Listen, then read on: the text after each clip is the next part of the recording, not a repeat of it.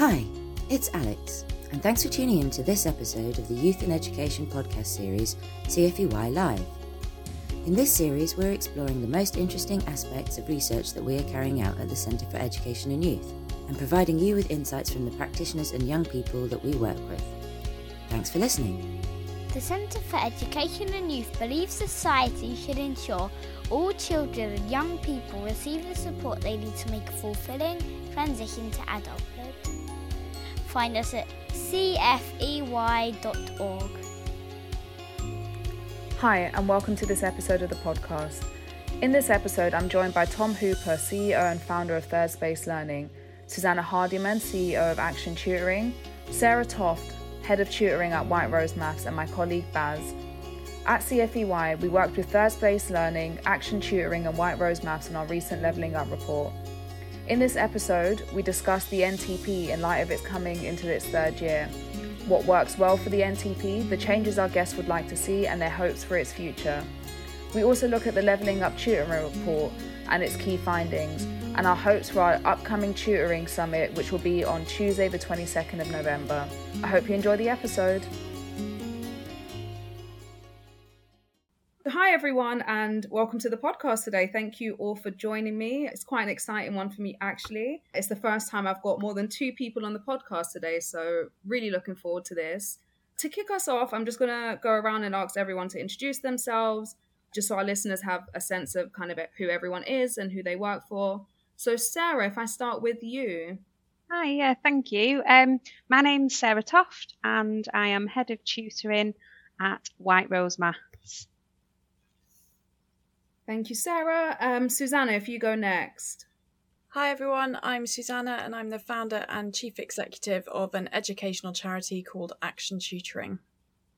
Thank you. And Tom, please. Hi everyone, I'm my name's Tom Hooper and I'm the founder and chief exec of a business called Third Space Learning. Thank you, Tom. And last but not least, Baz. Hi Vanessa, I'm Baz. I'm a senior associate at the Centre for Education and Youth and the lead author on our recent report, Levelling Up Tutoring. So, today we're actually going to be talking about the government's flagship policy in light of COVID, the National Tutoring Programme, and also our Levelling Up Tutoring report. I'm going to ask everyone to cast their minds back to 2020, which somehow feels like a lifetime ago, but also yesterday. But yeah, I'd love everyone to kind of cast their minds back to when the National Tutoring Programme first launched and share kind of what your initial thoughts were when it was announced and also when it first launched. So, Sarah, I'm going to go to you first again. Yeah, no problem. So, it's very strange thinking back to um, 2020 when it was first announced because there was a lot of um, turbulence, I guess, at the time. But this provided an opportunity to be really excited about something and be really proud about being involved in such an exciting program that was launching. Um, it was so great to have something that was being put in place to to really support some disadvantaged children um, and really start to close the gap and and I personally feel make a, a real sort of opportunity to make a difference to the pupils' life chances that we're able to tutor as well. So I was really excited about it. Susannah, how did you feel when it first came out? Similar or maybe different? Very similar to Sarah, I think overwhelmingly excited. Um, at that time, Action Tutoring had been operating for eight years because we believed passionately in the potential of tutoring to make a, a difference, particularly for disadvantaged pupils and those that were, were struggling. And to see the sort of evidence for tutoring being recognised widely by the government and becoming sort of national policy felt like the most enormous opportunity and, a, and an opportunity not just for COVID recovery, but potentially for for a program that could uh, have the potential to make a really big difference long term to the attainment gap too. Tom, what were your first thoughts when it came out? Similar to Action Tutoring and to White Rose Maths, we had been working with schools and particularly maths teachers to help close the attainment gap for years preceding the National Tutoring Program and, and preceding the pandemic as well. So we were we started in 2013 you know, when the national tutoring program came along, it was it was a well, most important. It was great to see the government putting significant amounts of funding and putting it quickly behind trying to close the attainment gap that was widening as a result of the pandemic. And in particular, it was good to see them really pushing tutoring in schools as a means of closing that attainment gap. And all the research shows that it's one of the most valuable means of um, improving attainment. Um, it's something that's often been available to more advantaged pupils at home.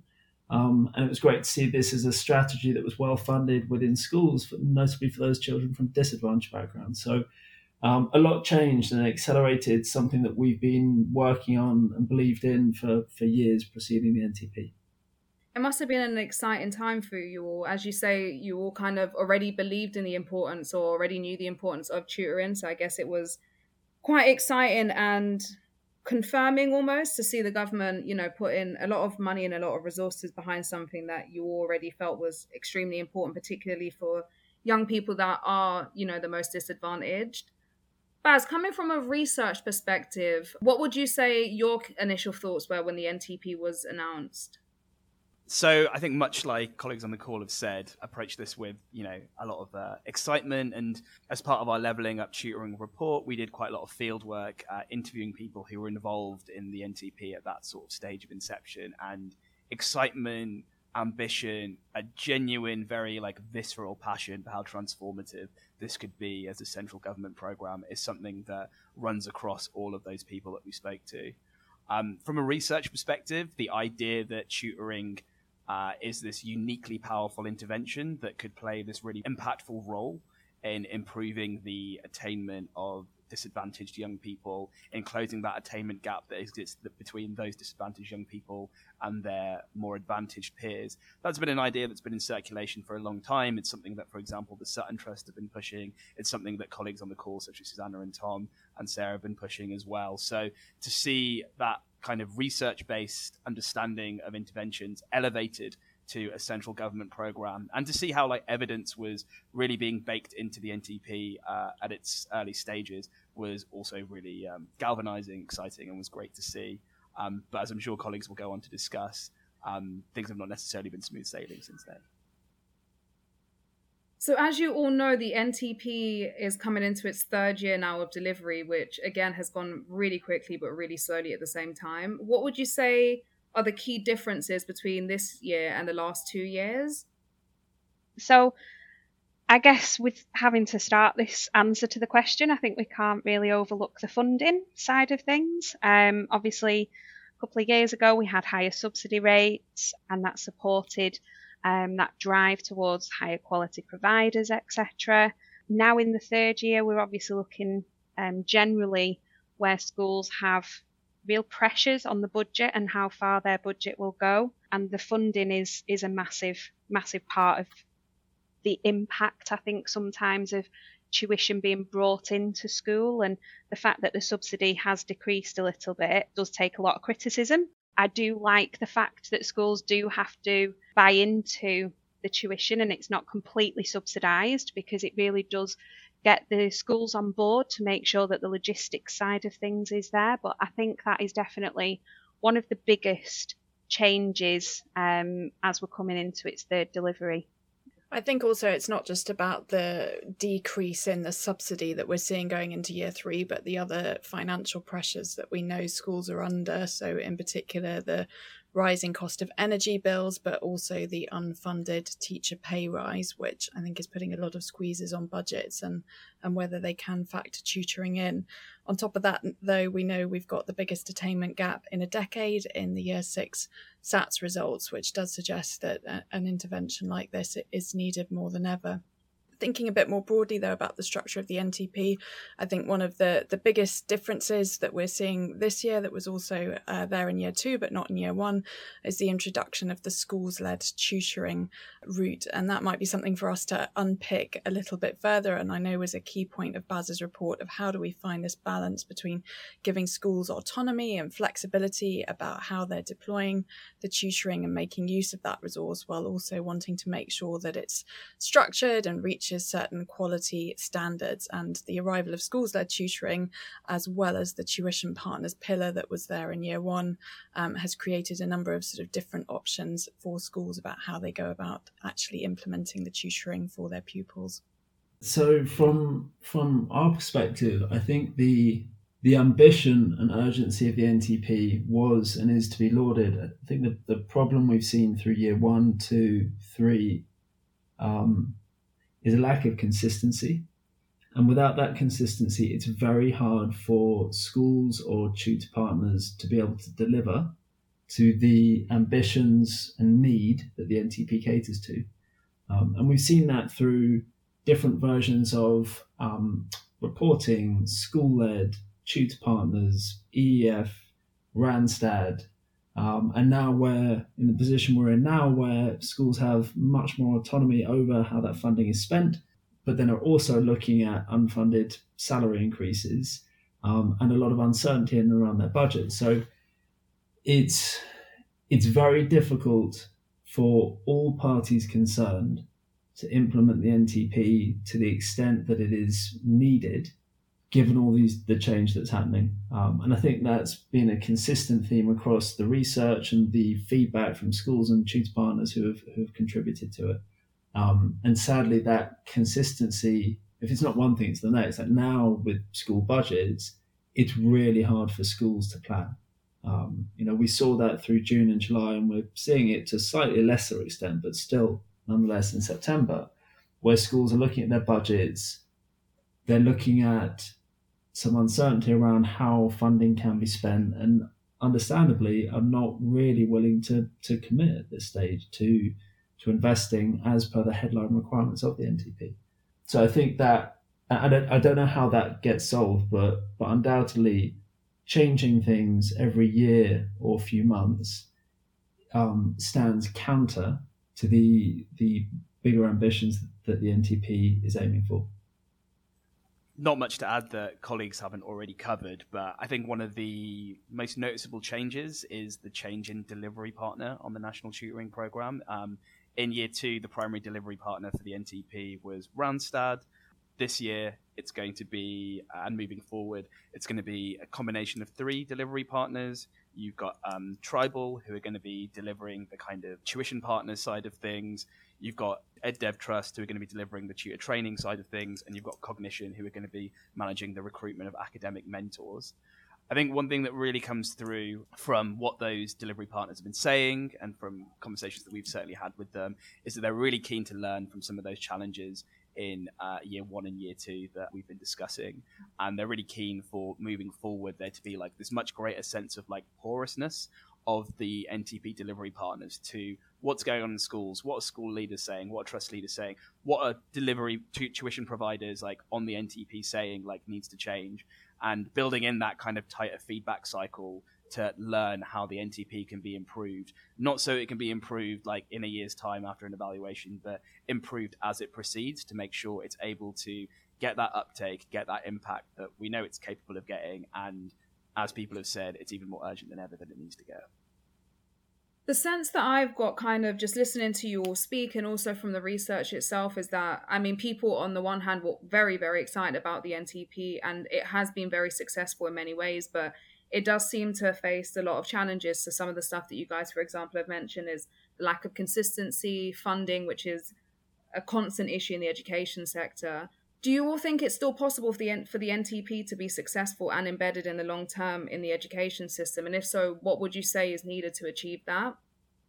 Yeah, great question. And I think, to be honest with you personally, yes. Um, the passion, the drive is all still there for this unique opportunity and we're all trying really, really hard to strive towards supporting the pupils that we're working with. And I think it kind of comes down to maybe three C's is what's needed um, collaboration, consistency, and clear communication with schools, with tuition partners. We've been in the last few years through things like COVID lockdowns, bubbles bursting, various tiered systems. We've had quite a lot thrown at us in the last couple of years, and tutoring has happened and progress has been made regardless. Now we're in a much better position in terms of where we are in the world in relation to COVID. Um, I honestly think now is the time that we really need to to put that collaboration, consistency, and communication that's clear out there for the schools to support the pupils. Susannah, what were your thoughts on this question? I love those three C's, but I'm going to throw in a, another phrase that, that maybe we could coin on this one, which is that I think we need a golden year of the NTP mm. for it to really embed. We've referenced already uh, just how many changes there have been to, to the structure of it and the, the challenging environment schools are in. And we could really do with a year of stability with, with minimal changes where schools actually have the headspace and the funding to be able to focus on it to really hopefully demonstrate that the NTP can work and can be hugely impactful for pupils. And alongside that, we need to be building the evidence base of the different kinds of tutoring going on, the different models, what's working and what's not, so that, that it can be refined and improved for the for the future. So I absolutely believe that it can succeed, um, but it would be really great if we could have a golden year of stability and funding to really be able to prove that without so many of the challenges that we've seen over the last couple of years to build on on the comments from from Sarah and Susannah, I agree. Um, it would be lovely to have a golden year. Um, my fear is that that won't be this year, um, and so next year is our kind of final shot within this four year program. And as much as there are challenges and lessons that's right to point out, a lot of good has happened as well. It, it, and that's both in intent but also in outcome. My hope is that, and I, I, believe there is a very healthy balance to be found in, in what has worked and what hasn't worked through these first two two years and into the third year. My hope is that the negatives don't stop both government and schools enacting an equally ambitious program post 2024. Um, the government's laid out some quite quite ambitious plans within their white paper They've identified tutoring as a central strategy to that. But if that's going to happen, they've got to take the good from what has from what's been within the NTP and implement that. And I think that's trying to figure out how you give schools both autonomy, but also have accountability around how that money is spent on tutoring, both in terms of quality and in ensuring that it is additional to what those pupils are doing in class. How they have accountability in terms of pupil premium spend, to ensure that this is really about closing the attainment gap and how it is uh, accountability is not the right word but how there is consistency so that we can have it not just a golden year but a, a kind of a golden phase where year in year out this is being delivered effectively people are planning people are getting better at this every single year and as such when we look back the sum total is a measurable closing of the attainment gap and based on recent results where the attainment gap widen, the the result, you know, I don't think we're going to be looking at the end of this in 2024 with a narrowing of the attainment gap, which is why commitment beyond that is so so important. Baz, thinking about the research and particularly the leveling up report that we just published not too long ago, what does the report say should be different about this year's and and the ways that it could be improved, particularly thinking about how it can work long term and ensure that it's embedded? the leveling up tutoring report the way that we've kind of laid it out is that we structure our recommendations into these like three successive phases uh, that we dub an improve phase followed by an embed phase very pertinent to what we were just discussing and then a transform phase. And that improve phase is really focused on the changes that we think really need to happen quite pressingly this year. Um, but it's interesting thinking about what susanna and tom were just saying because we've been saying internally actually that maybe a term for that improve phase, a better term for it could be a repair phase, because in some respects, it's kind of about getting the NTP back onto track in terms of where the vision originally was directing it and trying to restore a lot of w- what we think really worked in the NTP in its first year in particular and what strayed from in some respects in its second year. So thinking about that improve slash repair phase, we think it's really vital that the NTP needs to restore and maintain its targets for the proportion of pupils on people Premium that are accessing the NTP. And that's all about getting the NTP back to keeping its focus very tightly on improving the outcomes of disadvantaged people. So There's always been this kind of risk that the NTP is going to be like largely uh, accessed and exploited by people's uh, schools and pupils who uh, probably don't need it as much as those who are particularly disadvantaged.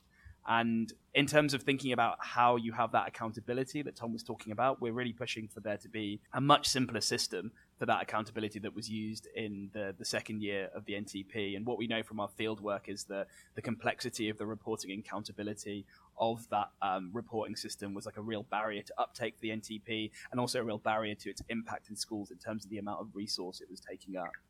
We also noted in our research that lots of NTP guidance to schools has frequently tried to steer them away from using remote tutoring of the sort that um, Tom's third space learning offers and that seems really imprudent to us. It seems really impractical, given that there's like pretty good like emerging evidence that remote tutoring can be just as effective as in-person tutoring when it's properly implemented. And the problem with that guidance against remote tutoring is that it's often discouraging schools that are in what we call these cold spot areas, which are areas where there's not been huge uptake of the NTP, frequently because they don't have like access to an abundant local supply of uh, tutors who can come in person to work with um, pupils in school.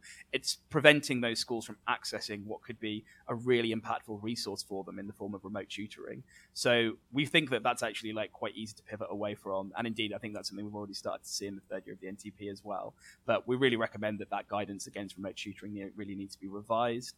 And I think just on the research side of things, which naturally us at the CFEY are really interested in, it's you know the NTP is a pretty unique global experiment, right? In terms of how it's delivering in school tutoring at this kind of scale. And it's really vital that we're capturing all the evidence on impact and what works, both from that kind of pedagogical, like what works from like an instructional perspective within tutoring sessions, but also from like an operational perspective in terms of like you know how do you build good partnerships between schools and like tutoring providers? Like what are the best ways of managing like the logistics and like the personal management within schools? Like all of that kind of like operational stuff that can be frequently be lost. And a lot of that evidence is already being gathered, right? But it's being hap- it's happening in like a lot of these kind of individual silos. So you've got it like being captured by like the EEF or the NFER or Behavioral Insights team, and they're all working to gather this data. They're all working to do this research with different research protocols and data sharing procedures, and all of that kind of stymies our ability to like bring all of those isolated bits of evidence together to offer a uh, you know a coherent picture of the NTP, and it also makes it difficult to get those key insights in real time, so that the growth and development of the NTP can be adapted in real time, rather than it all it only being possible to do that like in a year or two's time when we've got this kind of retrospective kind of evaluation. So thinking about how we can tighten and like harmonize that evaluation and research process. But fundamentally, like undergirding all of this is um, the question of funding, right? Like as we've been saying, and we're really keen, like that at the very least, the DFE, the government should commit to another year of funding for the the NTP. At present, funding for the NTP set to stop in 2024, and from our research, we just think that that's too soon for the NTP to achieve its intended impact on getting schools hooked, as they say, on tutoring as an intervention, but also shifting the tutoring market so that there's a healthy supply of high quality tutors to meet that need and meet demand in all the areas that need it.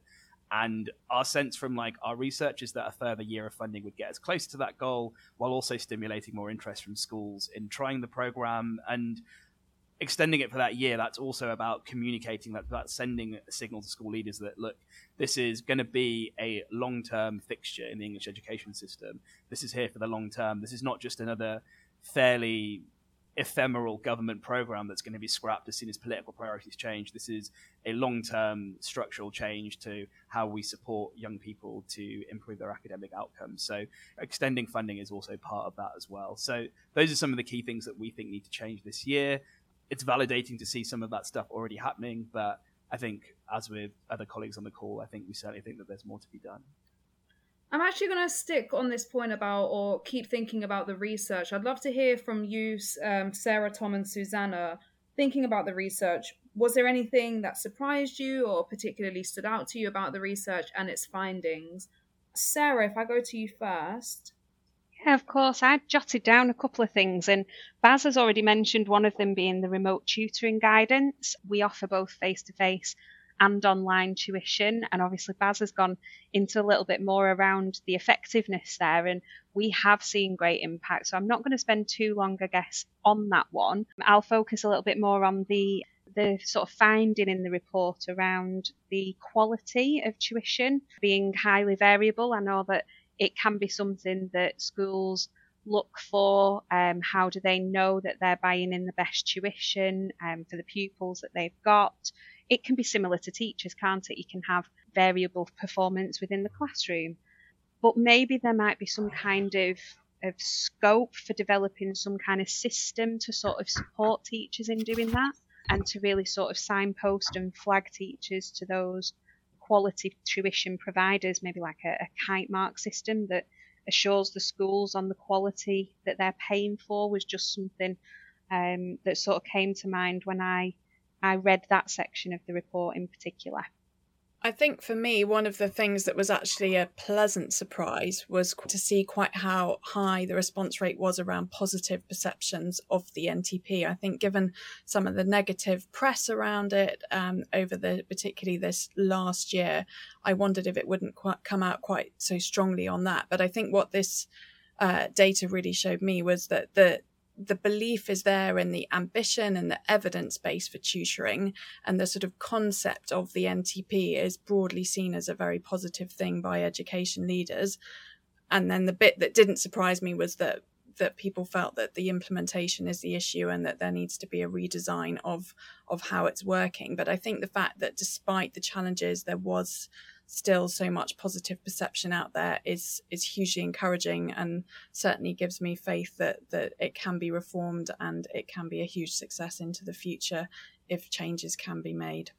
In a position again where I'm broadly agreeing with everything Sarah and Susannah have said, I think for those of us who have been very closely involved in in the NTP, I think it's sometimes hard to step back and look, you know, put aside the bits of it that have been challenging. And as Susannah says, realize that actually, broadly, you know, perception is more positive than we sometimes think it is, which is good news.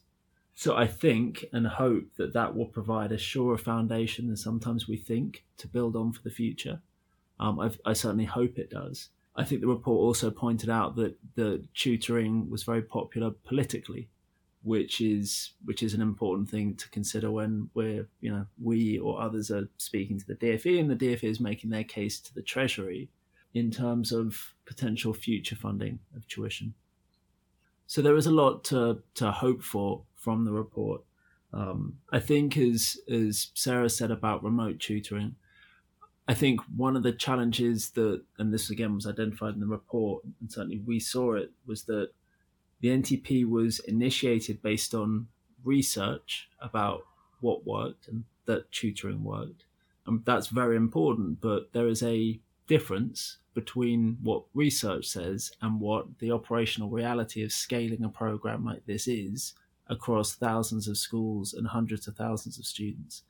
And I think that that mismatch between research and operational reality explains some of the challenges that we've seen and that we've commented on and the research touched on over the last couple of years.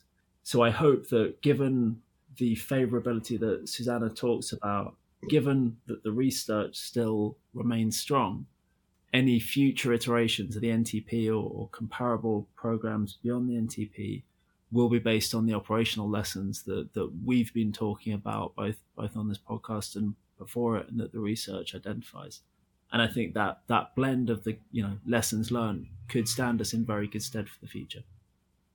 So the school's white paper from this year states that tutoring will become part of the furniture of school life, and in particular, students that fall behind in English and maths will be given access to a tutor to catch them up. Sarah, what more do you think needs to be done, and also by who, to realise the government's hope for the future of tutoring, particularly this idea that it's going to become part of the, the furniture of school life? Yeah, I really loved this question, and I actually asked a couple of the other trust leaders that I work with for their thoughts around this as well.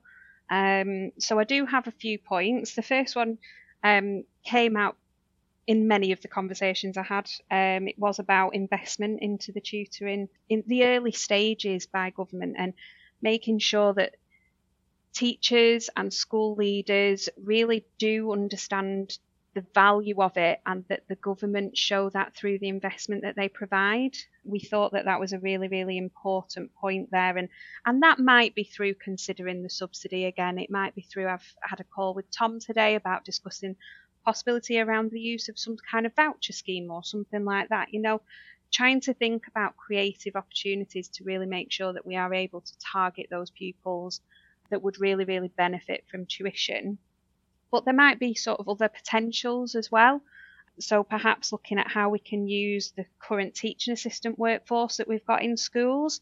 So by really investing in the people that we already have, um, we know obviously that um, schools are experiencing budgetary pressures, and sometimes it might be hard for them to see how buying the tuition in might support them. If we can look at how we can support teaching assistant staff within the school to provide that, might also help a little bit. So so really thinking about how it will impact not only on tutoring that they might provide, um, maybe in that school-led basis, but also how real good training can impact back in the classrooms when teaching assistants are back there as well. So there's that harmony between the two, and then tuition sort of fits into that really, really nicely in that harmony. We at White Rose Maths are in particular really trying to support schools with this. And we've worked with many schools on supporting their teaching assistants to be trained tutors to develop an intervention program and we use our tutoring workforce to support that as well. And it's really nice seeing it work hand in hand so there might be lots of opportunity there going forward. And then to think what else might be done to realise hopes for the future we would really love to see a little bit more research into the impact of tutoring i mean we've heard Baz talking a lot and, and obviously other colleagues, Susannah and Tom, about the research that we've got, but it would be really nice to, to sort of see more research based on the impact of tutoring, possibly supported by companies such as the Education Endowment Foundation, but really see what the impact is like on the ground because I think that will make school leaders sit up and take a lot more notice as well. Yeah, I think I mean, obviously, as a researcher, I definitely agree that there's always a need for more research. But I think, you know, there's something about having a strong evidence base that people are able to rely on to really see the impact of tutoring. I think will definitely have a huge impact on people's faith in its ability to, you know, bridge the gap between the most disadvantaged and the least disadvantaged pupils and start to, to really close that gap. Tom and Susannah, you both have quite different models of giving schools access to tutors. Can you tell us how these different models meet the needs of your schools, particularly how much given how much variation there is within schools and the needs of students themselves? Sure. So I think one angle is about making different offers to schools, but I think one of the things mine and Tom's models of tutoring both give is different ways of accessing people who might be interested in tutoring. So Tom recruits tutors from abroad and pays them, and Action Tutoring has a model of using high quality volunteer tutors.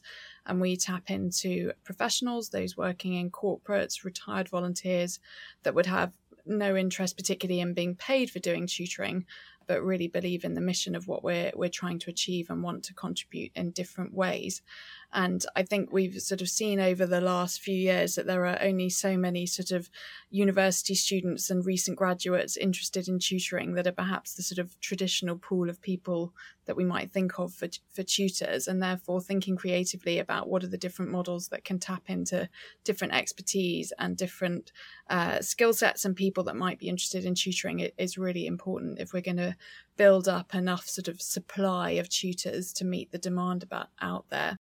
But having worked with schools for over a decade, I think there are different things that, that schools are looking for. And one of the things at Action Tutoring that we provide is a lot of coordination and logistical support around the program. So it's not just about leaving tutors at the school door and leaving them to get on with it, but we're actually, we have a, a coordinator in the classroom that's making sure all the tutoring pairings are working smoothly and we can take that burden off schools in terms of some of the organising, making sure pupils are turning up and so on, and actually sort of offer to do that for them as part of the package, which for many busy school leaders, that's a sort of real plus that they like about working with us. And it also means we're looking at the quality assurance of what's going on and, and monitoring that. I suppose there's two parts to access that that third space learning has been built upon. The first is transforming the supply side of the tutor equation. So, as Susannah said, we recruit all our tutors from abroad, so specifically India and Sri Lanka, where there's a huge population of English speaking graduates and undergraduates who, who are skewed towards STEM, subjects. So, we can recruit, uh, invest heavily in training and development, and pay well in India and Sri Lanka, and we can transform the supply and cost of specialist maths tutors for schools in England which has allowed us to be the largest provider of maths tuition to schools in England, with the majority of our pupils being eligible for pupil premium. That's both through the National Tutoring Programme and preceding it. So to actually close the attainment gaps might sound like an obvious statement to make, but it's worth saying. You have to be able to deliver tuition at scale and in a format that, that is affordable and schools can access. Um, which leads to the second part, which again Susannah mentioned, which is genuinely understanding how schools implement tuition in the classroom. Um, schools, uh, it, it's a very hard environment to work in, really challenging. You know, teachers are in the classroom most of the day. It is not a normal business environment, so understanding how to integrate technology, communications, services, all the rest of it in a way that teachers can deploy easily, in addition to the group learning that takes up the vast majority of their time and energy, is a, a complex scenario. So, coming back to that point of, you know, if the goal is to try and help close the attainment gap, there needs to be a scale and an understanding that enables you to do that. And I think, you know, if I link it back to the NTP, one of the challenges the NTP has faced is there's been a gap between the the kind of origins of its design and the operational reality of its ambition. And I think the the, the structures of companies like Third Space Learning and Action Tutoring as well have been focused on trying to fill that gap by bringing new supply and thus opening access to tuition for, for exactly these sorts of students. Um, so thinking about the research, what do you all think are some of the unanswered questions about tutoring, and how do you think CFEY in particular can plug these gaps in the future? Yeah, I think that's a great question. Obviously, we have the goal of closing the attainment gap, um, and this obviously links sort of directly to the subject or the topic that needs to be covered and, and the tutoring based upon. But I do honestly think that there are other factors that can link to that rise in attainment too. So looking at the impact on pupils beyond the subject would be interesting to me. So beyond the subject that's being tutored. So for example, it might be impact on confidence or the impact on attendance or behaviour, anything linked to safeguarding that might actually have a knock on effect. I know that a lot of our tutors really do develop such a strong rapport with the children that they work with, and the children that they work with leave happier, healthier, and more effective learners, not just in the subject that's being tutored, but in a more holistic way as well. So it would be lovely to see some further work on that. Sarah's made some great points there about additional things that can be measured, but I think there's also an opportunity to understand a lot more of the nuance of what works with different tutoring models. We've got schools led tutoring, we've got tuition partners, and then within tuition partners, there's currently 54 organisations all offering slightly different models and ways of do- doing tutoring, as Tom and I discussed earlier. And I think that whilst there's a great body of evidence out there about the impact that tutoring can have, we need to understand a lot more about what are the actual ingredients that go into making it impactful. So, do we really understand the difference in impact between online face to face what difference does it make if the group size is one to six versus one to one? And a change in group size was one of the big things that was introduced in year two from group sizes of one to three to suddenly allowing one to six. We don't really know what the impact of that is. I think there are also questions we could explore around is tutoring more effective at different times of the school day? What is it that really works to engage pupils and ensure that they attend? So I think whilst we've got so much tutoring going on, so many different organisations organizations and models, it would be great to really dig into some of these um, specific questions to really understand which models are really working, where's the best practice, and how could that be shared more widely. I'd just add to Susannah's point, and one thing I'd commend the CFEY research for was that it focused on a wider group of stakeholders who actually understood and were responsible for the implementation that would ultimately lead to the impact that we and the NTP is focused on.